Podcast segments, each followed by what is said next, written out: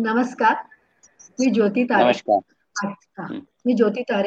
Gramayan Pratishthan Nagpur Ankur seeds private लिमिटेडच्या सौजन्याने सादर करीत आहे सेवा गाथा 18. आपणा सर्वांचं या कार्यक्रमात स्वागत आहे. आज आपली भेट होणार आहे माननीय रवींद्र बाबाराव गावंडे.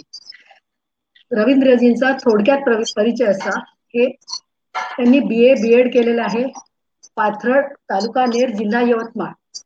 तसं नेहरू युवा केंद्र, सेवाग्राम आश्रम, निवेदिता निलयम युवा केंद्र, साटोडा जिल्हा वर्धा या संस्थांमध्ये त्या संस्थांचा अनुभव प्राप्त आहे. विनोबाजींचे गीताई तसेच गीता प्रवचन चा यांचा सखोल अभ्यास आणि आचरण आहे. 2012 पासून त्यांनी आपल्या मूळ गावी श्री अण्णा हजारे संकल्पित आदर्श गाव या संकल्पनेत संपूर्ण वेळ सध्या हे कार्यरत आहे. हातमाग दारा, खादी वस्त्र निर्माण, सेंद्रिय शेती आणि अन्य ग्रामोपयोगी कार्य त्यांनी गावातच सुरू केलेले आहे.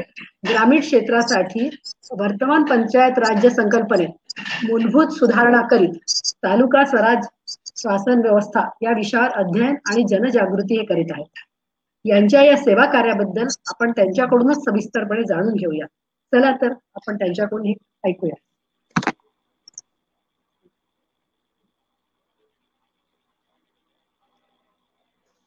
रवींद्रजी सुरुवात. सर्वांना नमस्कार. माझा परिचय आत्ताच दिलेला आहे आणि आज सर्वप्रथम 24 एप्रिल म्हणजेच पंचायत राज दिन आहे आणि आजच्या पंचायत राज दिनीच आपला हा कार्यक्रम घडून आणण्याचा योग आलेला आहे. म्हणून सर्वप्रथम सर्व ग्रामपंचायत सदस्यांना 24 एप्रिल पंचायत राज दिनाच्या मी खूप खूप हार्दिक शुभेच्छा देत आहे. आणि तसंच आजच्या 24 तारखेलाच अनुसरून दुसरे असं की 24व्या वर्षी मी बरोबर या सामाजिक जीवनाला सुरुवात केली आणि त्या जीवनाला सुरुवात होऊन आता हे 24वे वर्ष सुरू आहे. म्हणजे असं 24 दोन्ही 48 वर्षाचा माझा हा जीवन प्रवास आहे. आणि हा प्रवास आता सांगितल्याप्रमाणे आपल्या ग्रामायणच्या नियमाप्रमाणे लगभग पाऊण तासात मला ठेवायचा आहे 48 मिनिटात. म्हणजे 1 वर्ष 1 मिनिट या पद्धतीने हा आपला आहे. तर आणि आजच 24 तारखेलाच मी कोविड लस पण घेतलेली आहे. तरी पण थोडा कणकण किंवा ताप वगैरे जे असते ते सामान्य आहे. तरी पण आपण हा कार्यक्रम आपला करूया. आणि फेसबुकवर बोलण्याची किंवा असे ऑनलाईन कार्यक्रम करण्याची जास्त ग्रामीण स्तरावर असल्यामुळे अनुभव नाही. तरी पण आपण सर्व ते समजून घ्याल. आणि जसे आमचे चंद्रकांत भाऊ रागीट आहे, मंजूषा ताई आहे, संजय सराफ आहे, आता ज्या बोललेल्या ताई आहे, भाऊ आहे ज्यांनी लिंक पाठवली. आणि तुमच्या ग्रामायणशी खूप मी अगदी जवळून बघितलेला आहे चंद्रकांत भाऊमुळे. त्याच्यामुळे तुम्ही जे आम्हाला जुळून घेतलेलं आहे त्याच्याबद्दल सर्वप्रथम ग्रामायणचा आभार आणि अभिनंदन. आता माझ्याविषयी सांगायचं म्हणजे की लगभग अंतरप्रेरणा मला जर समजून घ्यायचं असेल समजा तुम्हा मंडळींना, तर अंतरप्रेरणा ही एक विशेष अशी गोष्ट असते की जिच्यामुळे किती जीवन आपलं परिवर्तन होते त्याचं प्रत्यक्ष उदाहरण मी आहे. त्या अंतरप्रेरणेविषयी आपण बोलूच. आणि थोडा पूर्वानुभव जर सांगायचा असला म्हणजे सामाजिक जीवनात येण्याच्या पूर्वी, तर पिंड आणि परिस्थिती की हा एक पिंड होताच की पहिलेपासूनच गांधी किंवा ही सादगी हे सगळे कार्यक्रम म्हणजे खूप आवडायचे. जेव्हा समजा आमच्या इथे कोणता गणपती व कार्यक्रम आला तेव्हा सुद्धा मंडळी काही गांधी वगैरे मला म्हणायची. तर म्हणून हे सादगीचा पिंड होताच. त्याच्यानंतर सामान्यतः शिक्षण ग्रामीण क्षेत्रामध्ये झालं गृहगावी. आणि त्याच्यानंतर मग ग्रॅज्युएशनसाठी BA साठी यवतमाळला जावं लागलं. BA यवतमाळला केलं. आणि यवतमाळला BA करताना सुद्धा आपण स्वावलंबी असावं, आपण कोणाच्या म्हणजे आईवडिलांच्या पैशावर करू नये. म्हणून BA सुद्धा सकाळचे पेपर वाटून 2 रुपये मला म्हणजे 1991-92 ला मी BA ला होतो, 91 ते 94 पर्यंत. तर अगदी सकाळी 2 तास म्हणजे पेपर वाटायचे मी. आणि त्याची पण एक सुरुवात तुम्हाला सांगतो मी की जीवनात कसे कसे प्रसंग येतात की जे माणसाला एक अगदी टर्निंग देतात. गावाच्या बाहेर निघण्याचा पहिला प्रसंग म्हणजे BA ला मी यवतमाळला ऍडमिशन घेतली. 1991चा तो काळ होता. तर एक दिवस असंच मी हिवाळ्यामध्ये गावी आलो आणि गावी आलो तर पाहिलं तर म्हणजे स्वेटर नव्हतं समजा आईला. तर बघितलं की आईला स्वेटर नाही, परंतु स्वेटर आपण घ्यायला पाहिजे म्हणून BA सुरू असताना सर्वात प्रथम जे मी 2 रुपये रोजाने जे 60 रुपये मला महिना भेटायचा 1991 मध्ये, तर आईच्या प्रेरणेमुळे म्हणजे आईला बा एक स्वेटर आपल्याला घ्यायचं आहे, त्याच्यासाठी आपल्याला पैसा गोळा करायचा आहे म्हणून ती मूळ प्रेरणा कामाची की यवतमाळ सारख्या ठिकाणी जाणे, खोली करणे, स्वतः स्वयंपाक करणे आणि पेपर वाटणे, मग कॉलेजला जाणे, सकाळचं कॉलेज आहे, दुपारचा अभ्यास आहे, असं करून किती 60 रुपये महिन्यात ती एक सुरुवात झाली आईच्या प्रेरणेमुळे, आईला जे स्वेटर घेऊन द्यायचं आहे त्याच्यामुळे. आणि त्याच्यानंतर मग त्याच वर्षी आपला खर्च, माझी त्यावेळेस 225 रुपये भाड्याने जी खोली होती, आपला खर्च आपल्यावर निघाला पाहिजे म्हणून 6 तास सायकलिंग करून किराणा माल वाटून 300 रुपये महिना तेव्हा मला मिळायचा. 6 तास सायकलिंग केल्यावर 10 रुपये रोज. तर असं करत करत पूर्ण BA झालं 94 मध्ये. आणि त्याच्यानंतर मग मी अमरावतीला आलो, कारण की माझं पुढचं स्वप्न मला अर्थशास्त्र माझा आवडीचा विषय होता, MA करायचा होता, तर म्हणून अमरावतीला आलो. आणि अमरावतीला मी MA ला ऍडमिशन घेतली आणि लगेच दुसऱ्या वर्षी माझा BEd ला नंबर लागला. 95-96च्या बॅचमध्ये मी BEd केलेला आहे आमच्याच जिल्ह्यामध्ये. आणि त्याच्यानंतर परत मी अमरावतीला आलो. तर अमरावतीला सुद्धा हाच कार्यक्रम की रात्रभर एक धर्मकाठा असते, म्हणजे ज्याच्यावर तुमचे मोठमोठे ट्रक वगैरे मोजल्या जातात त्याला धर्मकाठा म्हणतात. तर त्या धर्मकाठ्यावर रात्रभर का म्हणजे ड्युटी करणे, तेव्हा सुद्धा मला म्हणजे ही गोष्ट आहे लगभग 96-97ची, म्हणजे 600 रुपये रात्रभर तिथे राहण्याचे भेटायचे. मग कधी ट्रक यायचे 12-1 वाजेपर्यंत, मग 1 वाजता झोपणे, त्याच्यानंतर पुन्हा मग कधी ट्रक आला तर पुन्हा उठणे, मग त्याचा काटा करणे. तर रात्रभर ही ड्युटी करणे धर्मकाठ्यावर आणि दिवसाला MA चं कॉलेज करणे. तेव्हा माझी ऍडमिशन शिवाजी महाविद्यालय अमरावतीला होती MA साठी आणि MA सगळं व्यवस्थित सुरू होतं. परंतु हे सर्व व्यवस्थित सुरू असताना जे मी तुम्हाला सुरुवातीला सांगितलं की मला समजून घेण्यासाठी अंतरप्रेरणा काय असते, कारण की सामान्य माणसाच्या मनात विचार हे दर दिवसाला अनेक विचार येतात, एका दिवशी अनेक विचार येतात, परंतु सामान्य मनात येणारे विचार आणि अंतरप्रेरणा किंवा अंतर्मनातून येणारे विचार हे वेगळे असतात.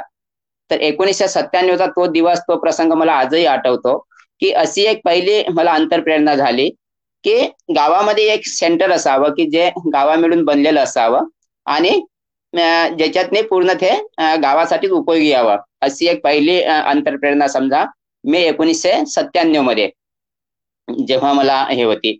आणि ते अंतरप्रेरणा असल्यामुळे ती सामान्य म्हणजे आपल्याला सामान्य राहू देत नाही, त्याच्यामुळे ती आल्यावर माझा सारखा विचार होता की गावामध्ये एक सेंटर पाहिजे आणि जे गावाच्या मिळून बनावं आणि गावासाठी उपयोगी यावं, ही मूळ अंतरप्रेरणा अमरावतीला शिकत असताना. आणि ती आल्यामुळे मग म्हणजे जे काही सामान्य रुटीन होते, म्हणजे तेव्हा माझी भाड्यानं खोली होती, MA ला ऍडमिशन होती, रात्री समजा काम होतं, सगळं सुरू होतं, सगळं काही व्यवस्थित होतं.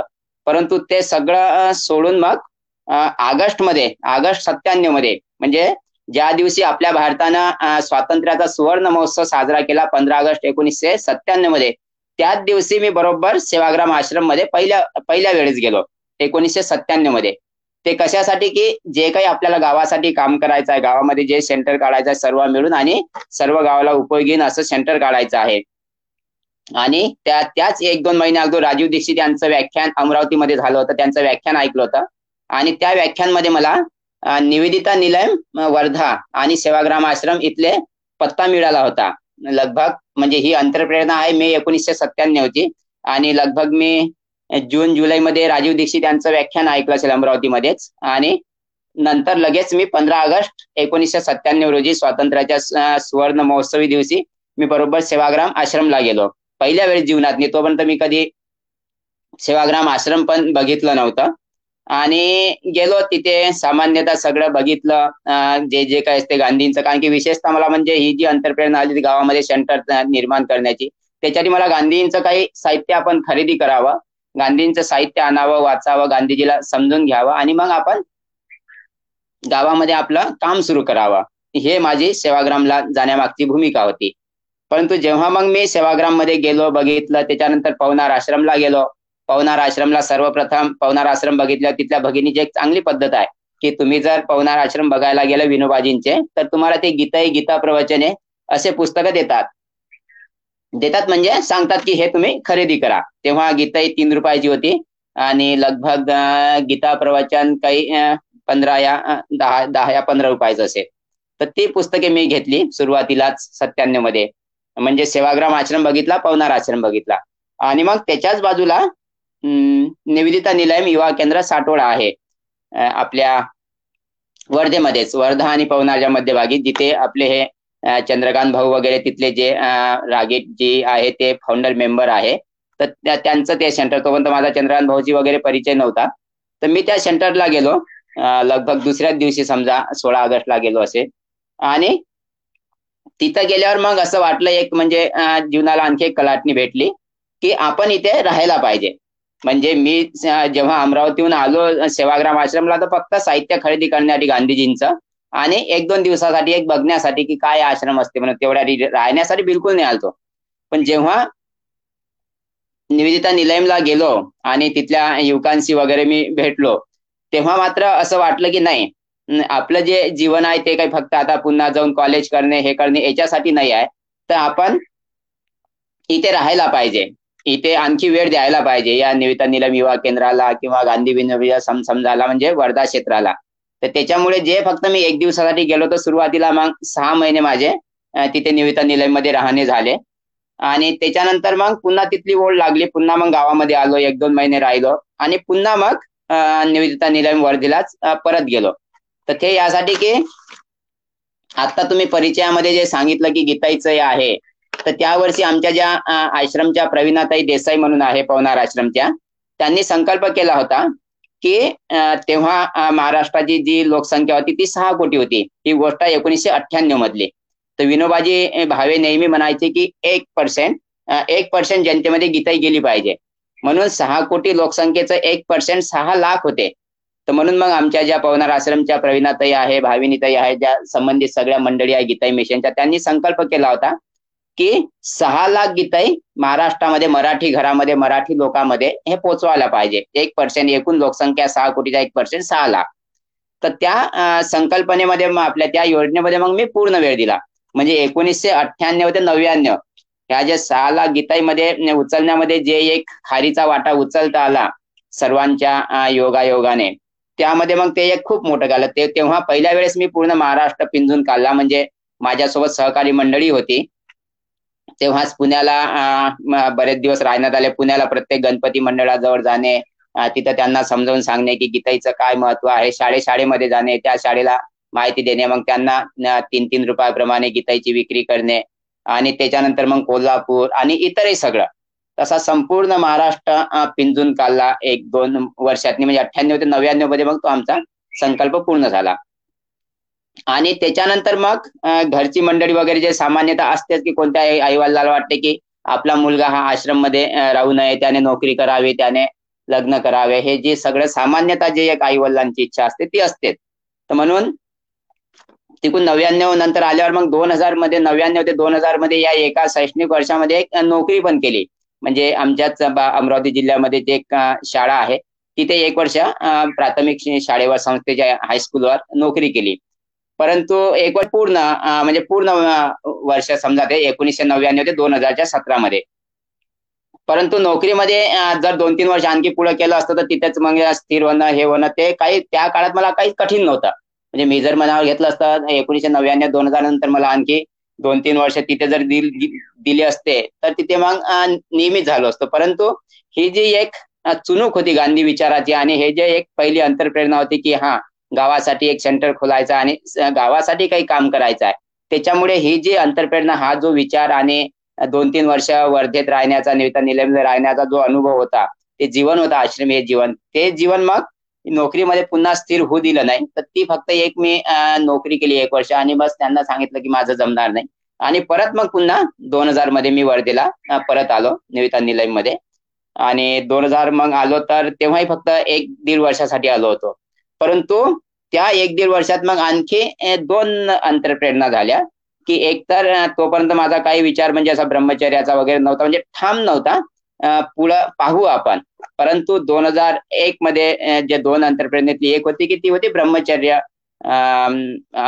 घेण्याची. म्हणजे एक वांगे अकोला जिल्ह्यामध्ये वांगेश्वर नावाचं एक शिवालय आहे, खूप पुरातन आहे आणि तिथेच त्रिवेणी संगम आहे. कोणाला माहित असेल अकोला जिल्ह्यातले, अकोला जिल्ह्यामध्ये वांगेश्वर या ठिकाणी, तिथे एक ज्ञानेश्वरीचा सप्ताह होता आळंदीच्या आमच्या एक कबीर बापूंचा. तर त्या सप्ताहासाठी मी गेलो होतो, 7 दिवसाचा ज्ञानेश्वरी पारायण होता. तर त्या पारायणामध्ये मग त्या वांगेश्वराच्याच ठिकाणी शिवालयाच्या ठिकाणी अंतर्प्रेरणा आली की आपण आजन्म ब्रह्मचारी राहायला पाहिजे. आणि तिथेच मग दुसऱ्या दिवशी नदीमध्ये, तेव्हा आमच्या मैथिली ताई पण सोबत होत्या, एक अपर्णा ताई होत्या, कबीर बापू होते, अगदी त्रिवेणी संगमामध्ये धार सोडून अगदी ब्रह्मचर्याचा संकल्प घेतला. तो गोष्ट आहे 2001 मधली. आणि त्याच वर्षी 2001 हे वर्ष, 2002 जयप्रकाश नारायण यांचं जन्मशताब्दी वर्ष होता. तर तेव्हा मग गुजरातमध्ये गेलो होतो. तर गुजरातमध्ये मग जयप्रकाश नारायण यांच्या जन्मशताब्दी वर्षानिमित्त यात्रा होती गुजरातमध्ये 28 दिवसाची. आणि तेव्हा जेव्हा ज्या दिवशी 27 फेब्रुवारी 2002 ला जे गोधरा कांड झाला त्या दिवशी मी गुजरातमध्येच होतो. ती जी आमची एक पूर्ण वाहन यात्रा काढली होती गुजरात सर्वोदय मंडळनी 2002 मध्ये जयप्रकाश नारायण यांच्या जन्मशताब्दी निमित्त. तर तिथे मग एक धीरेंद्रभाई सोनी म्हणून आमच्या आहे, त्यांच्या घरी राहत असतानाच एक तिसरी एक अंतर्प्रेरणा आली की आपण 10 ते 12 वर्षासाठी आपण पूर्ण वेळ गावाच्या बाहेर, घराच्या बाहेर पडायला पाहिजे. आणि त्याच्यानंतर मग 2003 मध्ये मी पूर्ण वेळ घराच्या बाहेर पडलो. तोपर्यंत 1997 ते 2002 पर्यंत म्हणजे येणे जाणे संबंध हे ते सगळं सामान्य होतं. पण त्या वर्षी मग जो अंतर्प्रेरणा आली की नाही आपण 10 ते 12 वर्षासाठी जे गाव सोडायला पाहिजे 12 वर्षासाठी, त्यानुसार मग 2003 मध्ये पूर्ण अधिकृत मध्ये एक संन्यासी बनून म्हणा की जे काही असं गांधीच्या विचारामध्ये संन्यास दीक्षा किंवा भगवे कपडे पहनणे याला काही तेवढं महत्व नाही आहे, म्हणून तेवढं आम्ही काही त्या याच्यात जात नाही. परंतु एक व्रत म्हणून नेहमी म्हणजे बा गावाच्या बाहेर, घराच्या बाहेर पडायचं म्हणून मग 2003 मध्ये गावाच्या बाहेर अधिकृतपणे पडलो. तेव्हा आमच्या त्या प्रवीणा ताई वगैरे सगळी मंडळी आली होती आपल्या गावामध्ये. आणि तेव्हापासून मग पूर्ण 10 वर्ष आपल्या निवेदिता निलयम लावतो 2003 पासून तर 2012 पर्यंत 9 ते 10 वर्ष काळ. आणि त्या 10 वर्ष या काळामध्ये मग गीताई अमृत महोत्सव, गीता प्रवचन अमृत महोत्सव, 1 वर्षाची भारत अध्ययन यात्रा आणि इतर सगळे कार्यक्रम आम्ही पूर्ण केले. आणि त्याच वेळेस जे चंद्रकांत भाऊ आहे, आम्ही 2005 मध्ये गीताईला 75 वर्ष पूर्ण झाले, कारण की 1931 मध्ये गीताई लिहिली ही. आणि 2005 4 ते 5 तिचा सुवर्ण महोत्सव होता. मग 2005 मध्ये मग चंद्रकांत भाऊ रागीट, अविनाश सावजी आणि आमचे गीताई मिशनच्या मंडळीत मिळून पूर्ण 22 जिल्ह्यामध्ये महाराष्ट्रातल्या 40 युवकांची सायकल यात्रा होती. त्या पूर्ण सायकल यात्रेला वेळ दिला. आणि गीताईच्या अमृत महोत्सवानिमित्त पूर्ण महाराष्ट्रभर, जसं आम्ही 1 वर्षाचा संकल्प 98-99 मध्ये केला होता, त्याचीच एक पुनरावृत्ती किंवा त्याचंच एक मोठं व्यापक काम आम्ही 2005 मध्ये केलं. मग त्याच्या सायकल यात्रा आहे, पूर्ण महाराष्ट्रभरातल्या वेगवेगळ्या यात्रा आहे, गीताईचं एक शिबिर आहे, ते सगळं काही त्या 1 वर्षात झालं 2005 मध्ये. आणि त्याच्यानंतरच मग 2 वर्षांनी गीता प्रवचनाचा एक अमृत महोत्सव आला, कारण गीता प्रवचन हे धुळेच्या जेलमध्ये आपल्याला माहित असेल की 1932 मध्ये विनोबाजींनी दिलेला आहे. म्हणून 2006-07 त्या गीता प्रवचनाचा अमृत महोत्सव होता. परंतु गीता प्रवचन हे राष्ट्रीय स्तरावरचं होतं. गीताईचं काम आम्ही फक्त महाराष्ट्रापुरतं मर्यादित केलं 2005 मध्ये. पण 2006 आणि 2007 मध्ये 1 वर्षातनी मात्र पूर्ण राष्ट्रीय स्तरावर, कारण की गीता प्रवचने हे विनोबाजींचं सगळ्यांनी वाचलीच पाहिजे. गीताई आणि गीता प्रवचने ते एकूण 22 भाषेमध्ये गीता प्रवचन आहे. आणि विनोबाजींचे एवढे शेकडो पुस्तक असताना विनोबाजी फक्त गीता प्रवचनावरच सही द्यायचे की म्हणायचे आणि त्याच्यावर लिहून द्यायचे, ते नित्य पठनीय. विनोबाजी भावे जेव्हा त्यांच्या बुधान यात्रेमध्ये कोणी जर गेलं तर म्हणजे विनोबाजी सारखा माणूस एवढा अनासक्त आणि म्हणायचा की गीताई आणि गीता प्रवचने ह्या 2 सेवा माझ्या जगाला म्हणजे नेहमीसाठी सेवा देत राहील. तर असं गीता प्रवचन हे देशभरातनी सगळ्या राज्यात पोहोचावं म्हणून मग तेव्हा 2 वर्ष आम्ही खूप काम केलं गीताई मिशन आणि हे सगळी मंडळी मिळून प्रवीणाताईंच्या मार्गदर्शनाखाली 2006 आणि 2007 मध्ये. आणि त्याच्यानंतर मग 2007 मध्ये हे सर्व काम झाल्यावर मग असं वाटलं की आतापर्यंत आपण गीताई मिशन, वर्धा, पवनार आणि निवेदिता निलयम असं आपण बरंचसं काही काम केलेलं आहे. परंतु आता मात्र देश बघायला पाहिजे की देश कसा आहे.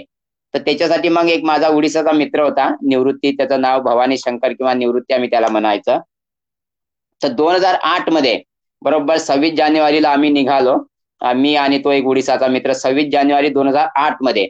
आणि 2008 मग पूर्ण म्हणजे आपल्या 26 नोव्हेंबर पर्यंत 2008 मध्ये पूर्ण एक वर्ष म्हणजे महाराष्ट्र आपल्या देशातले लगभग 20 ते 22 राज्य आम्ही पूर्ण म्हणजे कधी वाहनानं तर कधी रेल्वे, कधी बस रेल्वे, कधी जे वाहन भेटलं त्या वाहनानं.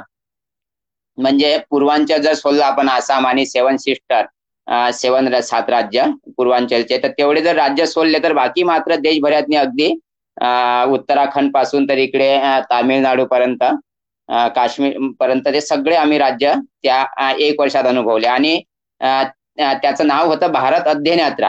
म्हणजे भारत देशामध्ये कुठे कुठे सामाजिक कार्य आहे, काय काय आहे आपल्या भारत देशामध्ये, गांधींचे काय कार्य आहे, सामाजिक कार्य कोणकोणते आहे ते बघायचं आणि त्याच्यापासून आपल्याला काय प्रेरणा घेता येते. त्याच्यासाठी मग आम्ही पूर्ण एक वर्ष भारत अध्ययन यात्रा केली 2008 मध्ये. आणि ती 8 मध्ये यात्रा झाल्यावर मग पुन्हा 2009 मध्ये निवेदिता निलयम आणि आल्यावर मग बाकी सगळी कामं सुरू झाली इथे त्याच्यानंतर.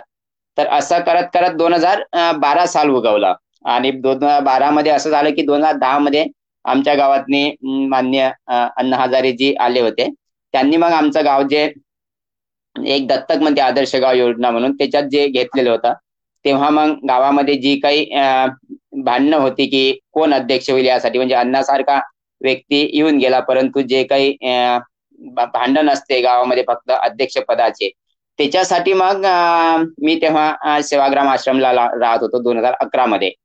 तर तेव्हा मग काही मंडळी आली की असं असं आहे, असं असं म्हणजे मला गावात यायचंच होतं परंतु 10-12 वर्षांनी यायचं होतं, परंतु मग हे गाव लागल्यामुळे अण्णाजी सारखा व्यक्ती आमच्या गावामध्ये आला आणि त्यांचं काम करायचं आहे. त्याच्यासाठी मग 2012 मध्ये गावात येण्याचा निर्णय घेतला. तोपर्यंत 2003 पासून तर 2012 पर्यंत पूर्ण वेळ म्हणजे एकही दिवस कधी गावात येणं नाही झालं होतं किंवा आलोच नाही. म्हणून 2012 मध्ये पहिल्या वेळेस येण्याचा विचार केला, परंतु मग गावामध्ये जायचं तर तेव्हा पण मग एक संकल्प केला की आपण गावामध्ये जाण्यापूर्वी आपण आपला जिल्हा पूर्ण पाहिला पाहिजे पूर्ण. त्याच्यासाठी 26 जानेवारी 2012ला निवेदिता निलयम युवा केंद्र वर्धा इथून मी सायकल घेतली, एक आणखी एक मित्र होता आणि कधी एकटा असायचे कधी दोघं असायचे, तर पूर्ण वर्धेवरून सायकल यात्रा सुरू केली. आणि आपल्या पूर्ण म्हणजे यवतमाळ जिल्ह्यामध्ये 16 तालुक्यामध्ये, यवतमाळ जिल्ह्यामध्ये एकूण 16 तालुके आहे आणि तोपर्यंत मी फक्त 5 की 6 तालुके मी बघितले होते आमच्या जिल्ह्यातले. तर पूर्ण 16 तालुके यवतमाळ जिल्ह्यातले पूर्ण 3 महिने सायकल यात्रा केली. लगभग त्यावेळेस 2 की 3 हजार सायकल यात्रा झाली होती. तर बरोबर 26 जानेवारी पासून तर 30 एप्रिल 2012ला पहिल्या वेळेस मग गावामध्ये आलो. आणि त्याच्यानंतर जी काही गावातली जी भांडणं असते, जी पार्टी असते, राजकारण असते, त्यांना व्यवस्थित हे करून ते काम मग हातात घेतलं आणि त्याचाच ग्राम कार्यकर्ता मी बनलो. आणि 2012 पासून पूर्ण वेळ त्या कामाला दिला. एक मिनिट मी फक्त लाईट लावतो, इथे लाईट कमी पडत आहे.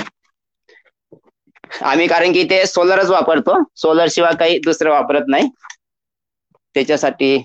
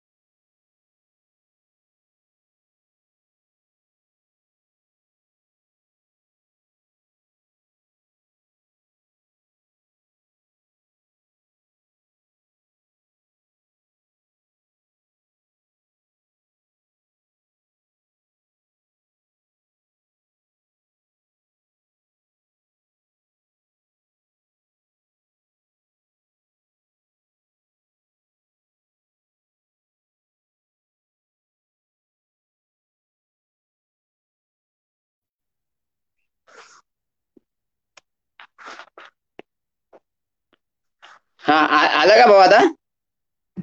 हो आला आला ना. हॅलो करू सुरू? हो हो आवाज वगैरे येत आहे ना व्यवस्थित? हो हो व्यवस्थित आहे.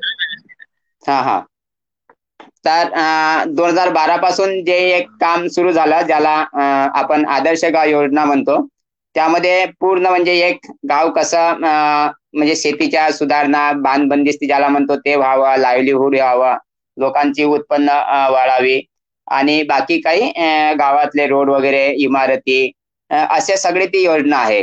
तर त्या योजनेमध्ये पूर्ण 5-6 वर्ष पूर्ण वेळ काम केलं जात. बघ ती 1.5 कोटी रुपयाचा प्रोजेक्ट आमच्याकडे होता, तो आम्ही अगदी 5-6 वर्षामध्ये एका संस्थेला हाताशी घेऊन आणि मान्य अण्णाजींच्या मार्गदर्शनाखाली, आणि आमचे जे अध्यक्ष होते ते पोपटराव पवार होते, पोपटराव पवार यांच्या हे कार्याध्यक्ष होते, त्यांच्या मार्गदर्शनाने आणि मूळ अण्णाची ती संकल्पना होती. तर 2012 पासून पूर्ण ते काम केलं, त्याचा मी ग्राम कार्यकर्ता म्हणून होतो. आणि त्याच्यानंतर मग जी माझी मूळ संकल्पना होती की गावामध्ये एक केंद्र सुरू करायचं म्हणून, तर ते मग केंद्र 2014 मध्येच एक गव्हर्नमेंटची जागा होती त्या ठिकाणी एक कुटी उभी केली, बांबून जशी ही कुटी आहे तशीच आम्ही कुटी उभी केली आणि तिथे काम सुरू केलं. परंतु तिथे मग बऱ्याचशा अडचणी आल्या, तिथे काही 5-6 महिने राहिल्यानंतर मात्र तिथून मग काही वर्ष आणखी जागा शोधण्यात गेले आणि ही कुटी अगदी मागच्या वर्षी बनवली. म्हणजे आज ज्या ठिकाणी बसून मी हे सगळं सांगत आहे ती कुटी मात्र मग मागच्या वर्षी बनवली. आणि इथे राहूनच आता जे खादी वस्त्र निर्माण काम आहे किंवा जे मला वाटायचं की आपण सगळ्या मिळून आणि गावाला उपयोगी होईल असं सेंटर बनावं, जी माझी मूळ अंतरप्रेरणा होती 1997 मध्ये झालेली, म्हणजे 1997 मध्ये झालेली मूळ प्रेरणा मात्र अजूनही कायम होती आणि तिला खरा आकार 22 वर्षानंतर म्हणजे 2 वर्षापूर्वी 2019 ला मिळाला.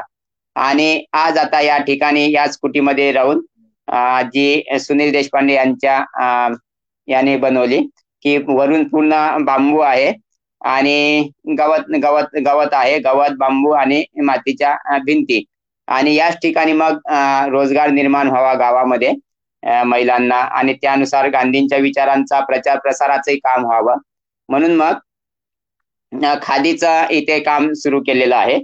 आणि खादी सोबतच काही सेंद्रिय औषधी बनवणे, सेंद्रिय शेती आणि असं बरंच म्हणजे गावाला जे जे उपयोगी लागतात ते सर्वच काम या ठिकाणी राहून समोर करायची आहे. सध्या आता इथे खादीपासून आम्ही सुरुवात केलेली आहे.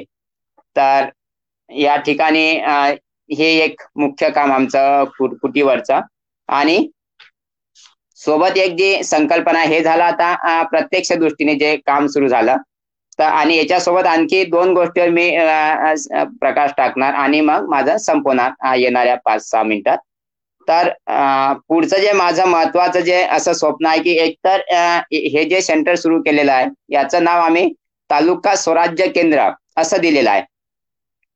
तालुका स्वराज्य केंद्राचा अर्थ हा आहे की एका तालुक्यामध्ये जेवढ्या काही अधिकाधिक म्हणजे जे गरजा आहे एका तालुक्याच्या, लगभग माझ्या तालुक्यामध्ये एकूण 80 गावं आहे, म्हणजे 1 ते 1.25 लाख लोकसंख्या आहे.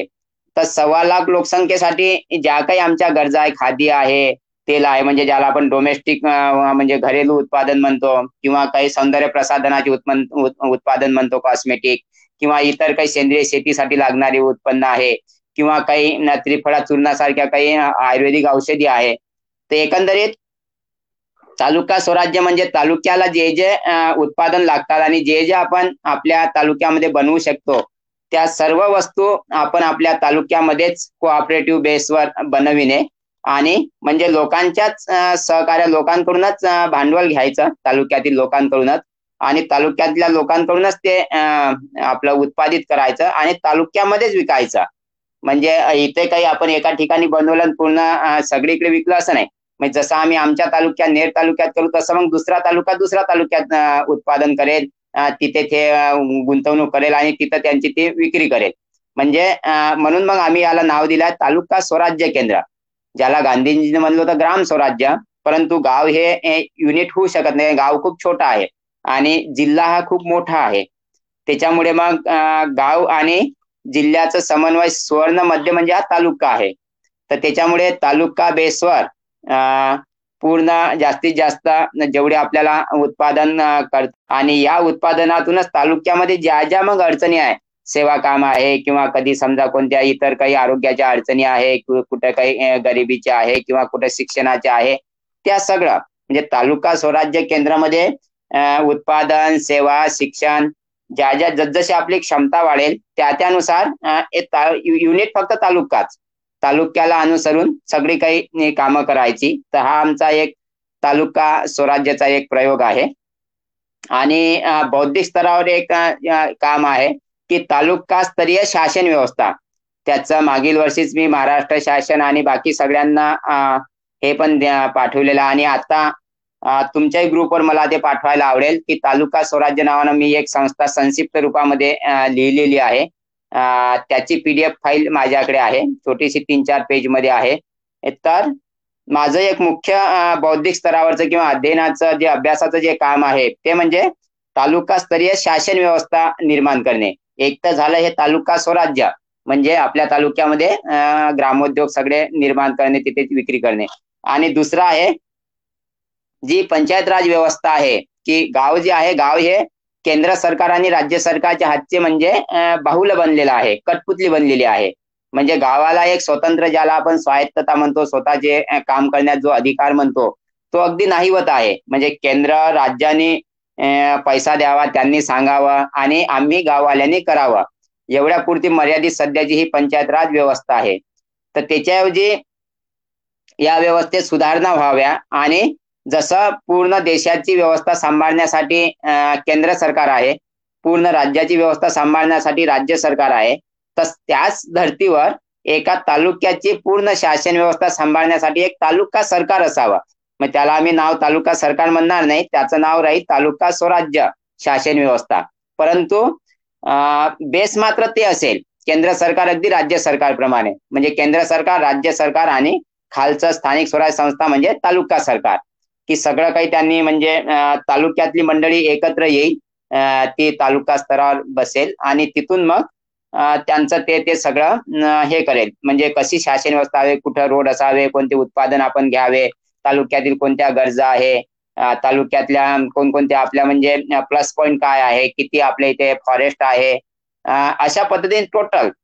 तर ते एक माझं अगदी महत्वाचं काम आहे की जे सरकारसोबत राज्य सरकारला त्याविषयी सुझाव देऊन, वेगवेगळे सुझाव देऊन त्यांच्याकडून ते करून घेणे की हे व्यवस्था तुम्ही याच्यातनी सुधारणा करा. सध्याच्या व्यवस्थेत जोपर्यंत ही व्यवस्था होत नाही तोपर्यंत सध्या जे ग्रामीण क्षेत्रामध्ये तुम्ही ऐकत असेल की शेतकरी आत्महत्या किंवा शेतीमध्ये गावातलं सगळे गाव ओसाळ होत आहे आणि शहराला फुगवटा येत आहे, तर हे सगळे त्याचेच परिणाम आहे की तालुक्यामधली जी सध्याची व्यवस्था आहे, शासन व्यवस्था ही खूपच दुबळी आहे, गावाला अगदी म्हणजे अपंगू बनवणारी आहे.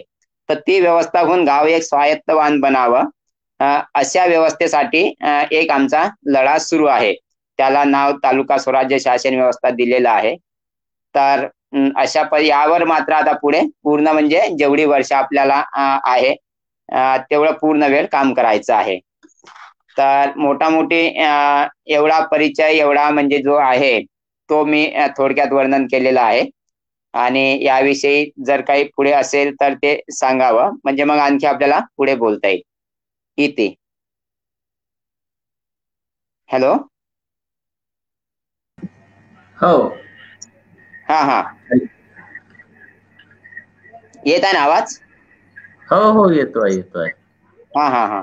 तर बस मोठे मला एवढा एक पूर्वभूमिका म्हणून, परिचय म्हणून कामाचा आणि माझ्या अध्ययनाचा आणि पुढचे माझे स्वप्न आतापर्यंत केलेलं आणि थोडं काय आमच्या कुटीचं जर तुम्ही म्हणतो ते कुटी दाखवायची, तर इथे ज्या ज्या आम्ही वस्तू वापरतो ते तुम्ही दाखवू काय?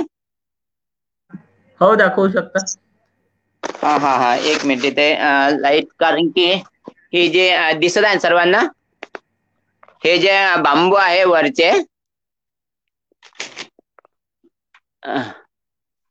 हे वाले, हे सगळे म्हणजे बांबू आणि गवतापासून बनलेली आहे. आणि एक फ्रीज आहे, आम्ही जो फ्रीज वापरतो एक सगळ्यांनी. हॅलो, येत आहे ना आवाज? आवाज येतोय. हा तर हे बघा, हे जे आहे म्हणजे हा फ्रीज बनतो आम्ही याला, हा दत्तपूर सेवाग्रामला मिळतो आणि खूपच उपयोगी आहे. म्हणजे याच्यामध्ये फक्त इथं साईडला पाणी टाकावं लागते. दिसत आहे ना?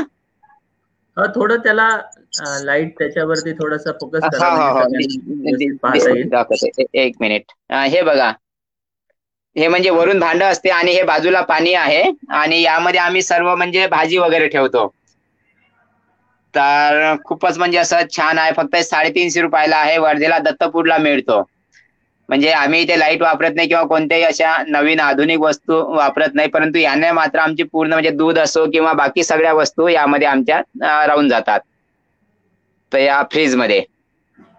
तर हे कधी जर तुम्ही म्हणलं की चंद्रकांत भाऊला असा फ्रीज पाहिजे 350 रुपयाला, तर ते वर देऊन घेऊन येऊ शकतात.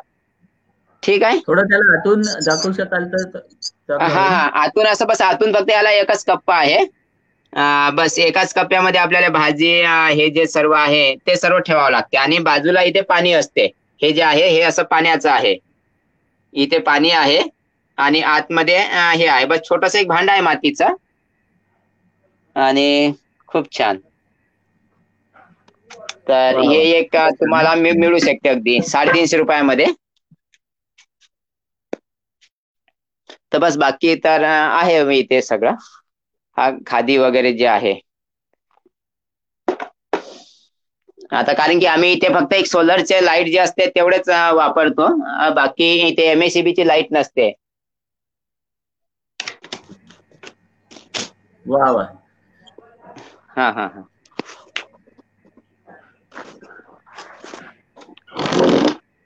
तर ठीक आहे, मग आता बोला ना तुम्ही समोर. हो, आता हे आभार प्रदर्शन साठी मी सांगतो.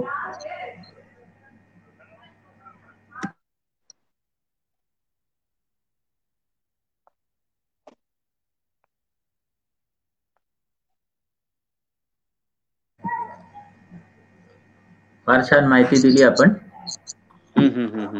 आवाज स्पष्ट येत होता ना? हो आवाज स्पष्ट येत. आपल्याला चांगले अनेक लोकांनी कमेंट्स टाकलेले आहे. लिहिलाय प्रेरणादायी जीवनशैली आणि तालुका स्तरीय व्यवस्थेची सुंदर कल्पना. मी आता व्हॉट्सअपवर किंवा फेसबुक वापरत नाही. माझा आवाज येतोय ना प्रश्न? हो येत आहे. आताच आपण रवींद्रजींकडून एक सामान्य माणूस केवळ अंतःप्रेरणेने इतरांपेक्षा कसा वेगळा होऊ शकतो हे आपण ऐकलेलं आहे.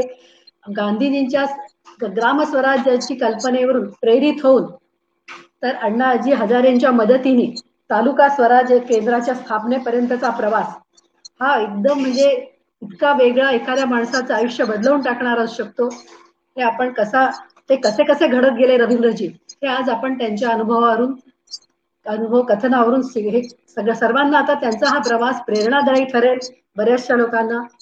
आणि धन्यवाद रवींद्रजी, तुमच्यामुळे आम्हाला सर्व तुमच्या प्रवासाची जीवन धन्यवाद आणि ग्रामायणचे खूप खूप धन्यवाद. तुम्ही हा प्लॅटफॉर्म उपलब्ध करून दिला.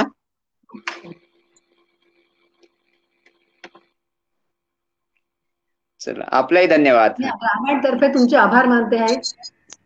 ठीक धन्यवाद रवींद्रजी. या ठिकाणी एक प्रश्न विचारलाय संजयजी सराफ यांनी. तालुक्यातील पशुधन, खनिज व शेती यांचा सर्वे केला आहे का? तर तालुक्यातील नाही, मी माझ्या गावातील अभ्यास हे केलेला आहे आणि तालुक्यातील फक्त खनिजांचा अभ्यास केलेला आहे. तर असं या प्रश्नाचं उत्तर असं आहे की तालुक्यातील पशुधनचा अभ्यास फक्त मी माझ्या गावातील पशुधनचा अभ्यास केलेला आहे. गावामध्ये लगभग म्हणजे जे पूर्ण पशुधन आहे, ज्याला आपण गाय म्हणतो, बैल म्हणतो, ही 400 म्हणजे एकूण संख्या आहे ते. आणि खनिज जे आहे आमच्या तालुक्यामध्ये, खनिज अगदी म्हणजे ज्याला आपण मुरुम वगैरे म्हणतो तो फक्त मिळतो, पण बाकी खनिज आहे नाही. आणि शेती ही 15 ते 20% फक्त ओलताची आहे नेर तालुक्यामध्ये, बाकी 80% ही कोरडवाहू आहे. आणि शेतीमध्ये जे आहे सोयाबीन, कापूस आणि तूर ही आमची मुख्य पिके आहे नेर तालुक्यामधली. बाकी ते म्हणजे विशेष पिके आहेत आणि थोडंफार भाजीपाला. तर असा हा अभ्यास आहे, म्हणजे डॉक्युमेंटली अभ्यास केला नाही, फक्त हा जे काही हे आहे म्हणजे माझ्या अनुभवातला माहितीतला तेवढा अभ्यास केलेला आहे. डॉक्युमेंटली मात्र आणखी करूया. धन्यवाद. म्हणजे बोला बोला. नाही बस एवढा अभ्यास केलेला आहे माहितीच्या स्तरावरचा, फक्त त्याला जे म्हणजे स्टॅटिस्टिक्स आहे आकडेवारीतनी प्रत्यक्ष त्या स्तरावर जाऊन तो अभ्यास अजून केलेला नाही. खूपच छान. आणि एक अजून प्रश्न आहे विजयरावांचा, जैविक शेती करणारा शेतकरी गट आहे का? माझ्या गावात शेत म्हणजे आपले हे आहे शेतकरी आहे 4 ते 5 शेतकरी, त्यांचा अजून गट व्हायचा आहे. गट व्हायसाठी जे काही एकूण क्षेत्र पाहिजे शेतकरी पाहिजे 10 शेतकरी, तेवढे जुळलेले नाही अजून, त्याच्यासाठी तो गट अजून झालेला नाही, पण त्या प्रयत्नात आहे. 5 ते 6 शेतकरी माझ्या गावामध्ये सेंद्रिय शेती करतात.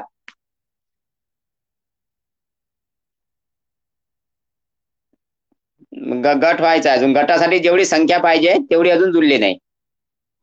अच्छा. धन्यवाद रवींद्रजी, ग्रामीण प्रतिष्ठानतर्फे आपले आभार आणि आपण अजून समोर सोबत काही कार्य करू हेच इच्छा व्यक्त करतो.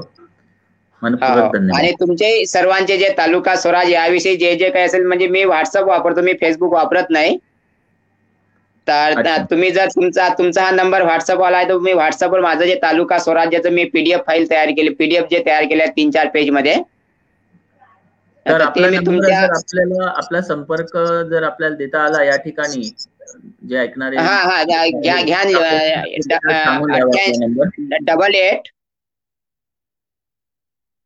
हॅलो 88 06 93